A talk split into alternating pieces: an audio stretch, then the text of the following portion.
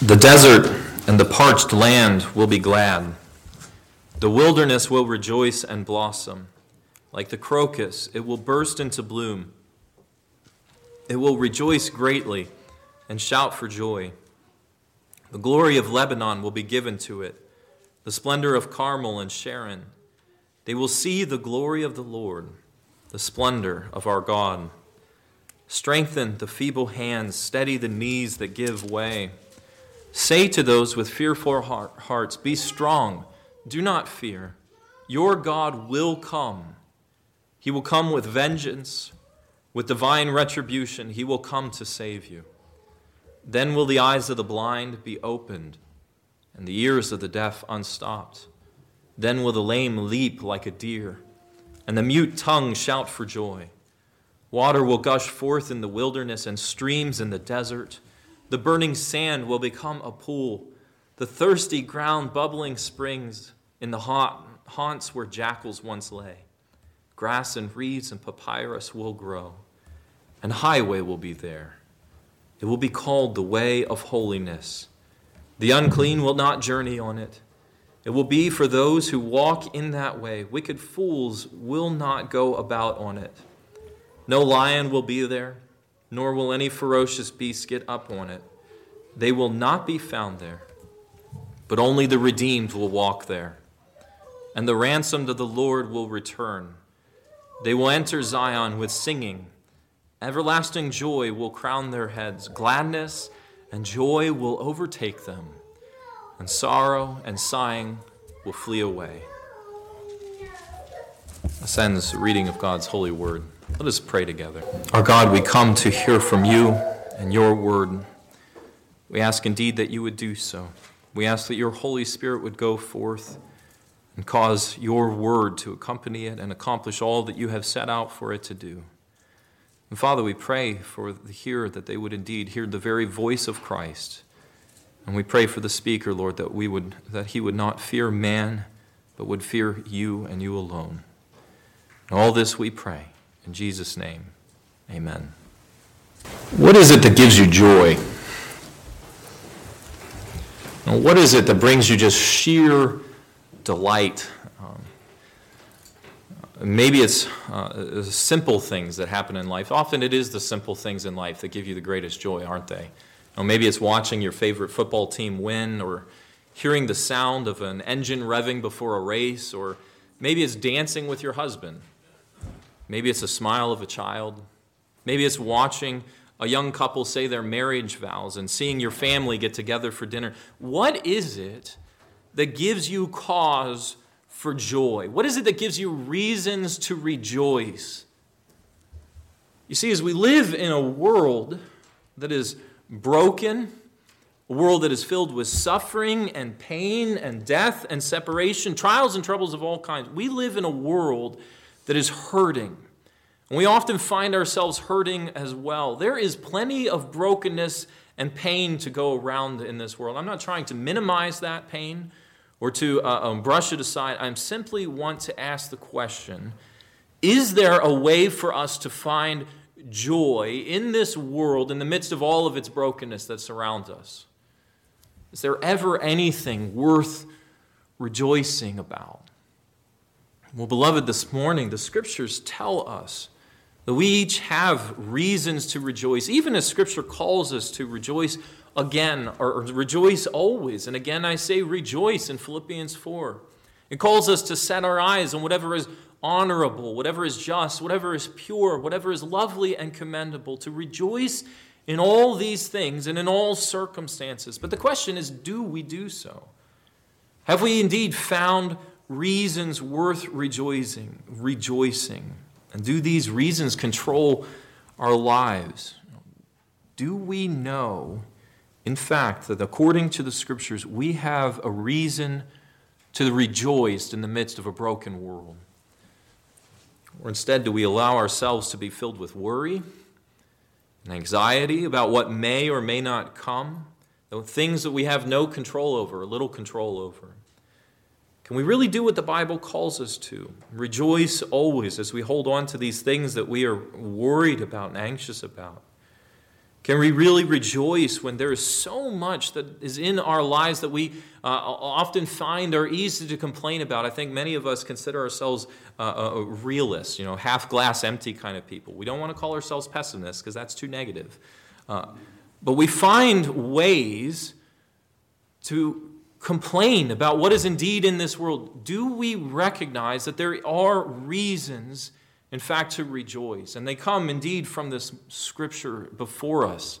This morning, we come to a text in the book of Isaiah that really centers on our only reason to rejoice, a reason for joy and hope and rejoicing, even now in the midst of whatever troubles you may face, whatever trials you may be going through. We have a reason to rejoice in the midst of a broken world. And Isaiah 35 starts out with this picture of a wilderness undone. Wilderness undone.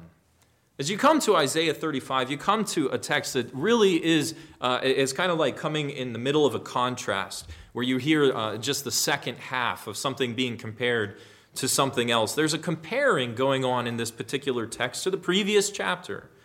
And in order to uh, really make sense of our text of chapter 35 this morning, we have to recognize that contrast. We have to understand the context as much as the case with, uh, I think, every scripture passage that we've looked at through the season of Advent.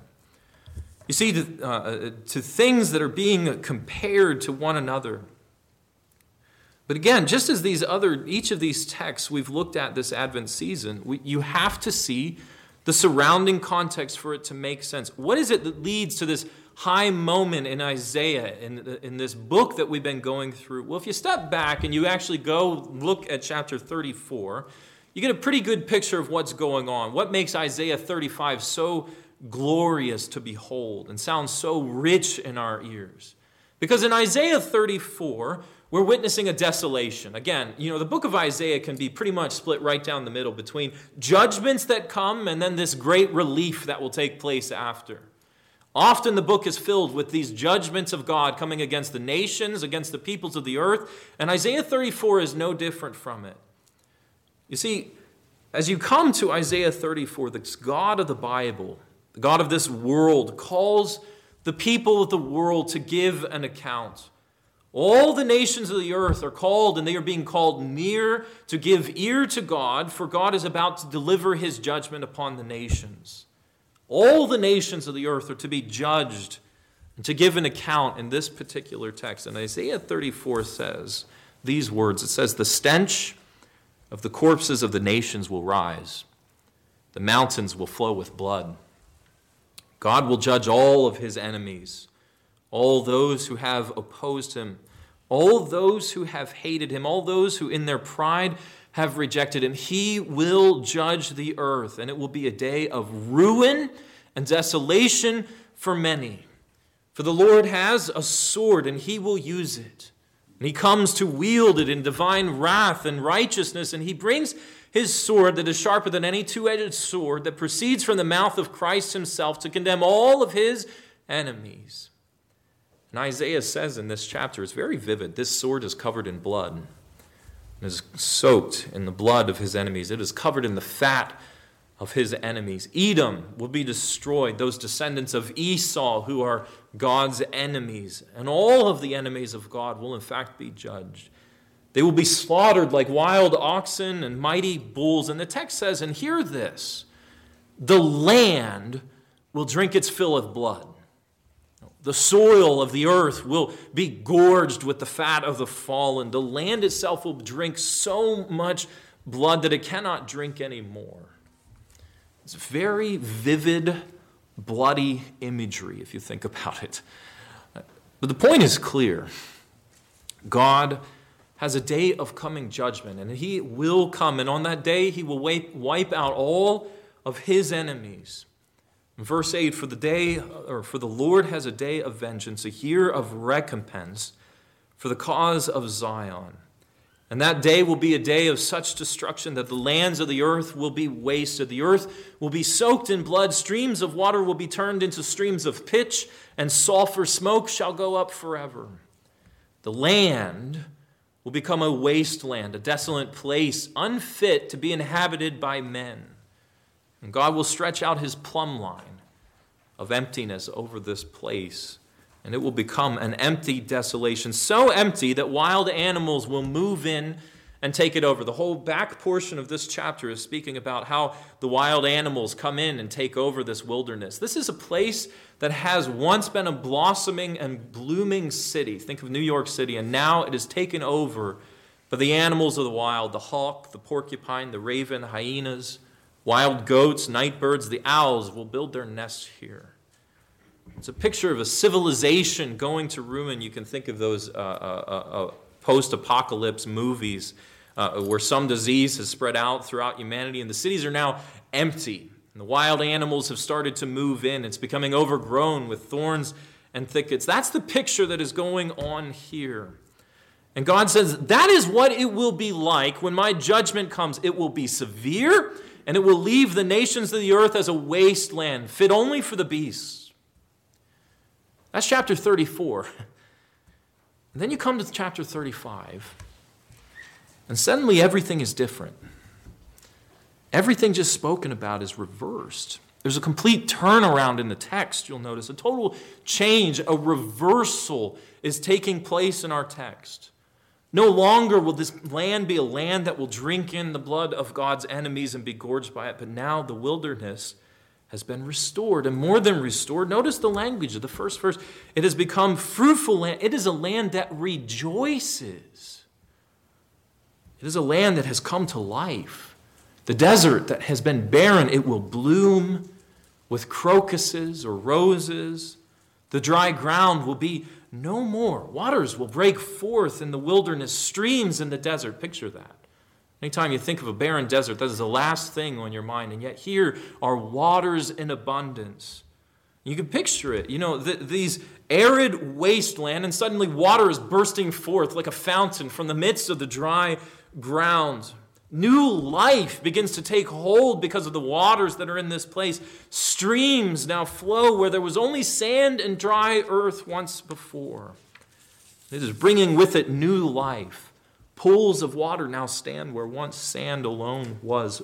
Bulrushes and grasses are here. You can picture this, the, the, the scene. It's like springtime anew in a place that has been completely barren. All around where it was wasteland and wilderness is new life coming and blossoming. Living water flows, and it is so abundant that there's nowhere for it to go. It's running in streams, it's turning into pools, it's bursting forth from the ground. It is an undoing of the wilderness picture that you just had. This cursed wilderness of barrenness and desolation, it is being undone, it is being wiped out. And both the land itself and all who belong to God are being restored according to our text. They will rejoice. Again, as I said before, notice verses 1 and 2. It says, The desert itself, the land itself, will rejoice. And some commentators suggest, and I think they're right, that it's better to understand it this is God's people with the land who dwell in the wilderness, and they will rejoice because of what is happening to the land, because of this reversal, curse being undone. They have a reason to rejoice. In fact, you see this all throughout the text. The question is, what is it? What's going on here? What is God's, what is it that is causing God's people to have a reason to rejoice about? And we see in our text a remnant restored. A remnant restored. What is the reason those dwelling in the wilderness have to rejoice? I mean, that's the tenor of the text. It's rejoicing. It is just the mark of this text. You have a reason to rejoice. Even the land itself that the people of God walk on will rejoice with all those who dwell within it. So, what's going on here? Well, you'll notice the wilderness is turning into a garden, is transforming from desolate wasteland into a paradise and the glory of the Lord is shown forth. The majesty of God is revealed. God is most glorified in his undoing of the curse. Isn't that true? But what does that mean exactly, that the curse is undone? Well, notice what verse 4 says Behold, your God will come with vengeance, and he will come with due payment, or, for, or with the due payment of God for those who hate God. And yet, in the very last line, yet he will save you. God will come and he will bring judgment upon all the enemies of God that has not been completely done away with. And he will give each the payment that is due to them. And, the same, and at the same time, he will bring salvation to you. Sort of the same theme we've seen over and over again during Advent. Judgment will fall upon one group of individuals and the result is bloodshed and vengeance. It will be ugly. It will be a horrifying reality of judgment, a blood soaked earth. And upon the, and the other individuals, he comes to deliver them, to save them, to be their Savior and bring salvation. For some, the wilderness is a gory mess. It will be this desert wasteland. For others, it is turned into a blossoming water field. Why? How? How will these things be? The text tells us because he comes as a ransom for many, so that the ransom of the Lord will return. For these ones, for the people of God, he comes to save them, to deliver them from the oppression of this world, all those enemies of God who hate him and defy his very being. God is coming, and he is coming to judge his and our enemies and to save you. Therefore, let your hands, verse 3, be strengthened and your weak knees made firm. You know, your knocking knees, make them firm again. God's people are called, you know, much like Joshua's. They were entering into the land of promise. They were being called to be strong and to be courageous. For in this day, in that day of Joshua, God would go forth and judge all of his enemies and deliver his people. That is the reality the text is honing in on. The text sort of uh, uh, uh, moves and is speaking in this way to say, be strong and courageous, strengthen your hands and your weak knees, for God will go forth and he will indeed judge his enemies. But those enemies are your enemies too. And at the same time, he will deliver his children through this very fiery furnace. And the text moves on sort of to speak of these strange things that will happen as he does this, sort of the results of this coming judgment. A radical change will come when the Lord comes. We've already seen how the land is altered. But notice the blind will see, the deaf will hear, the lame will leap like the deer not just walk again, but leap and dance and sing or for joy. The mute will sing for the joy that is within them when the Messiah comes and when he begins his reign. All of these things will begin to take place. These things that have been brought by the curse, they will be undone. And it moves on and it tells us a highway will be raised in the wilderness, the way of holiness, a way so clearly marked that even fools cannot miss it and fall off of the way. No beast of the field can come upon this new way that is raised up. The redeemed of the Lord will walk there. And they shall come to Zion through this holy way, to God's holy hill, the very place where God dwells, Mount Zion itself. What is this all about? What is Isaiah talking about when he starts talking about a highway or a path to Zion? I'm sure you already recognize, but this is no ordinary road. Now, this highway, it has been in the midst of a land, mind you, that was a wasteland, but now it is a place of new life that is manifested everywhere. And now, in the midst of all this teeming life is, uh, and flowing water, is a highway that cannot be missed. It is a, a raised road in the ancient world, highways were always raised roads, sort of to protect you from uh, um, being ambushed, or that was the intent. Every road was sought to be built up and high. That's why it was called a highway, as, as I understand it. I could be wrong, but it was a road that was elevated so that all would know the way and be able to follow this road. But what is so special and unique about this highway is where it leads. That's really the source in this particular text. It leads directly to Zion. Zion is the place where God alone dwells, where the holy God of all this world, who rules supreme, dwells in Mount Zion. And this highway, this road, this path, it leads into the presence of God Himself. It is a road way that Isaiah will speak about again and again and again, making it clear what he is talking about here. Isaiah 40, verse 3 tells us a voice cries out in the wilderness, right? John the Baptist, who we read about even this morning. A voice cries out in the wilderness, Make straight the way of the Lord, make straight in the desert a highway for God. God is coming to his people. And he will use this way, this path, this new and living way to bring his people back to Zion. Isaiah 43 19 tells us that God is doing a new thing. He will make a way in the wilderness and rivers in the desert. God is making and preparing a highway. And with this highway, He will bring new life. God will bring about a new thing, something that has not been seen before. He will cause new life to come out of death and curse and barrenness.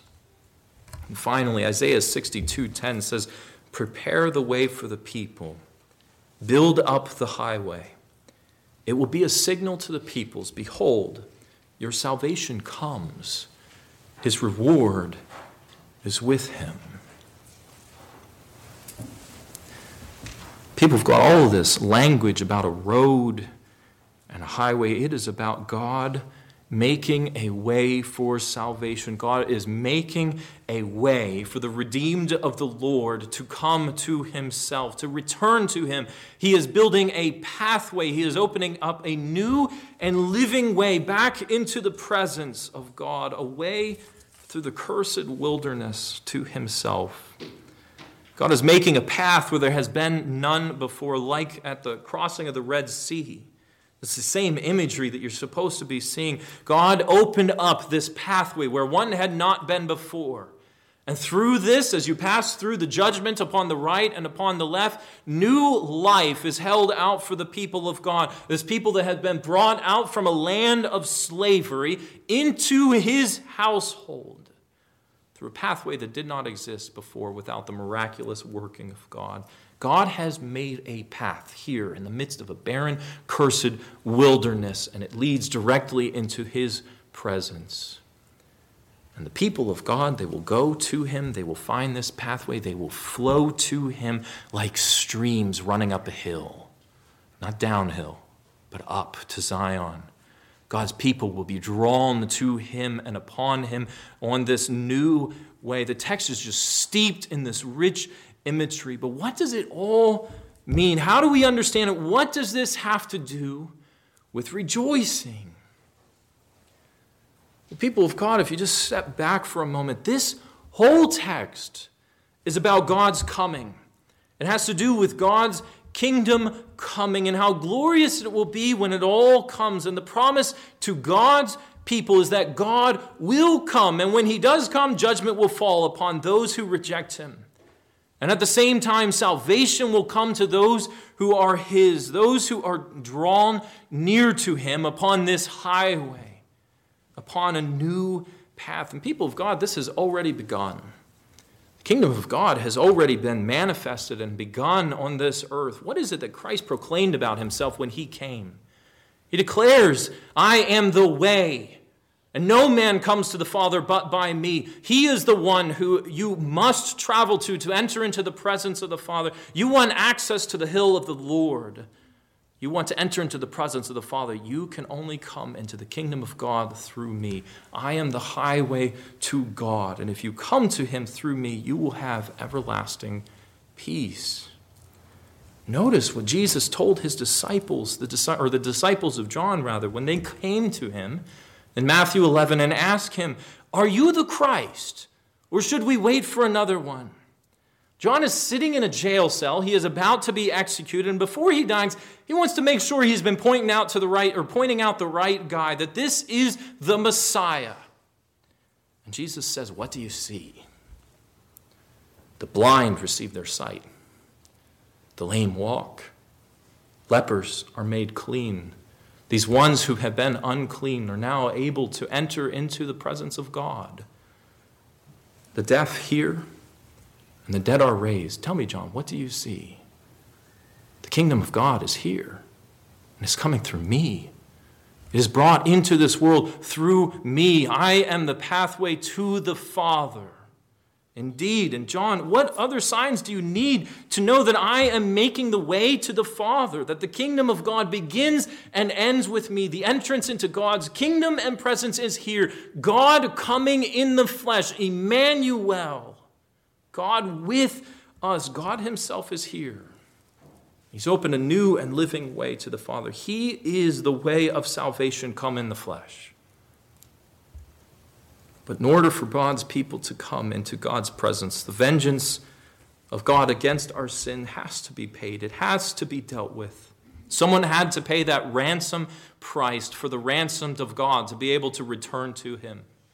And Christ does. He lives a perfect life. He becomes the suffering servant that Isaiah speaks about. He lives perfectly in our place. And yet, when he dies and rises again, he undoes death itself. It has no sway over him.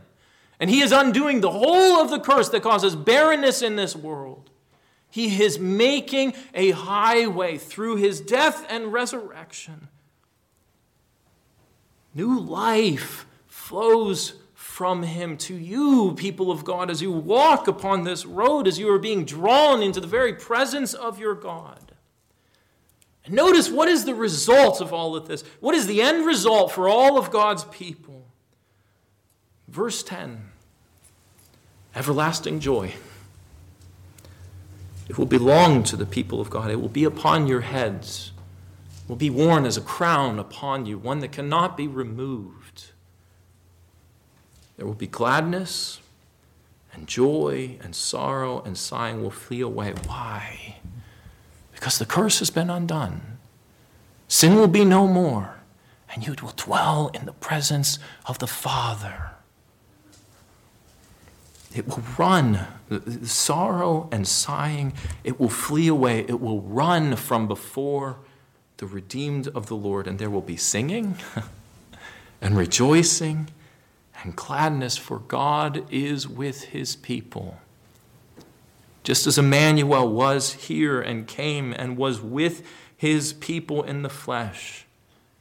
And in that place, in the kingdom of God, when it is fully manifested, we will indeed see the lame, lame leap for joy, not just walk, but lame, leap.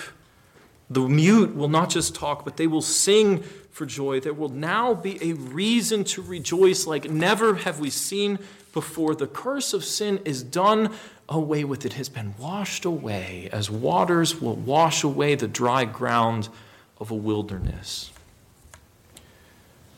When the Jews would return to Jerusalem each year for the pilgrimage feast that happened three times a year, they would go up to Jerusalem, and Jerusalem is up on this mountain or a hill. And they often called Jerusalem Zion, as as they would draw near, they would sing as they ascended the holy hill of their God because they were ascending to Zion. They were drawing near to God. God was drawing his people to himself and they would rejoice at the work that he had been doing in them. People of God, that work that they longed for, that they looked forward to, it has been done in the Christ. He has come, He has undone the curse that was upon this world. It is completely dealt with in His death and resurrection and in His second coming. The curse will not resound upon this earth, it will be removed from it as far as the east is from the west. And people of God, if you are in Christ Jesus, surely you have a reason to rejoice. For no more will sin and sorrow flow, but indeed there will be joy everlasting far as the curse is found. People of God, in Christ Jesus, we have a reason to rejoice no matter what happens in your life, no matter what difficulties you have in the holiday season Whatever troubles may be happening at work, you have a reason to rejoice. For you are being brought into the very presence of God through Christ Jesus, the only Redeemer of man. Amen. Let us pray. Oh, our Heavenly Father, how we long for you to come. How we long for the day when all things will be made new, where we will see this whole creation re, uh, reworked and created even more glorious than uh, paradise itself when you first made it. And Father, we long for that day, but while we are living in this day, we pray, Father, that you would cause us to rejoice from, the, uh, from our hearts We pray indeed that you would give us reasons to sing for joy at the work of your hand, and that we would know that we can sing only because of the perfect works and merits of Christ Jesus. Father, we praise you and thank you for him and for his redemp- or the redemption that is ours through faith in Christ. And we pray, Father, that you would indeed strengthen weak and weary knees, strengthen our hands, for surely you are with us, and your glory will be made known. And all this we pray in the name of Jesus. Amen.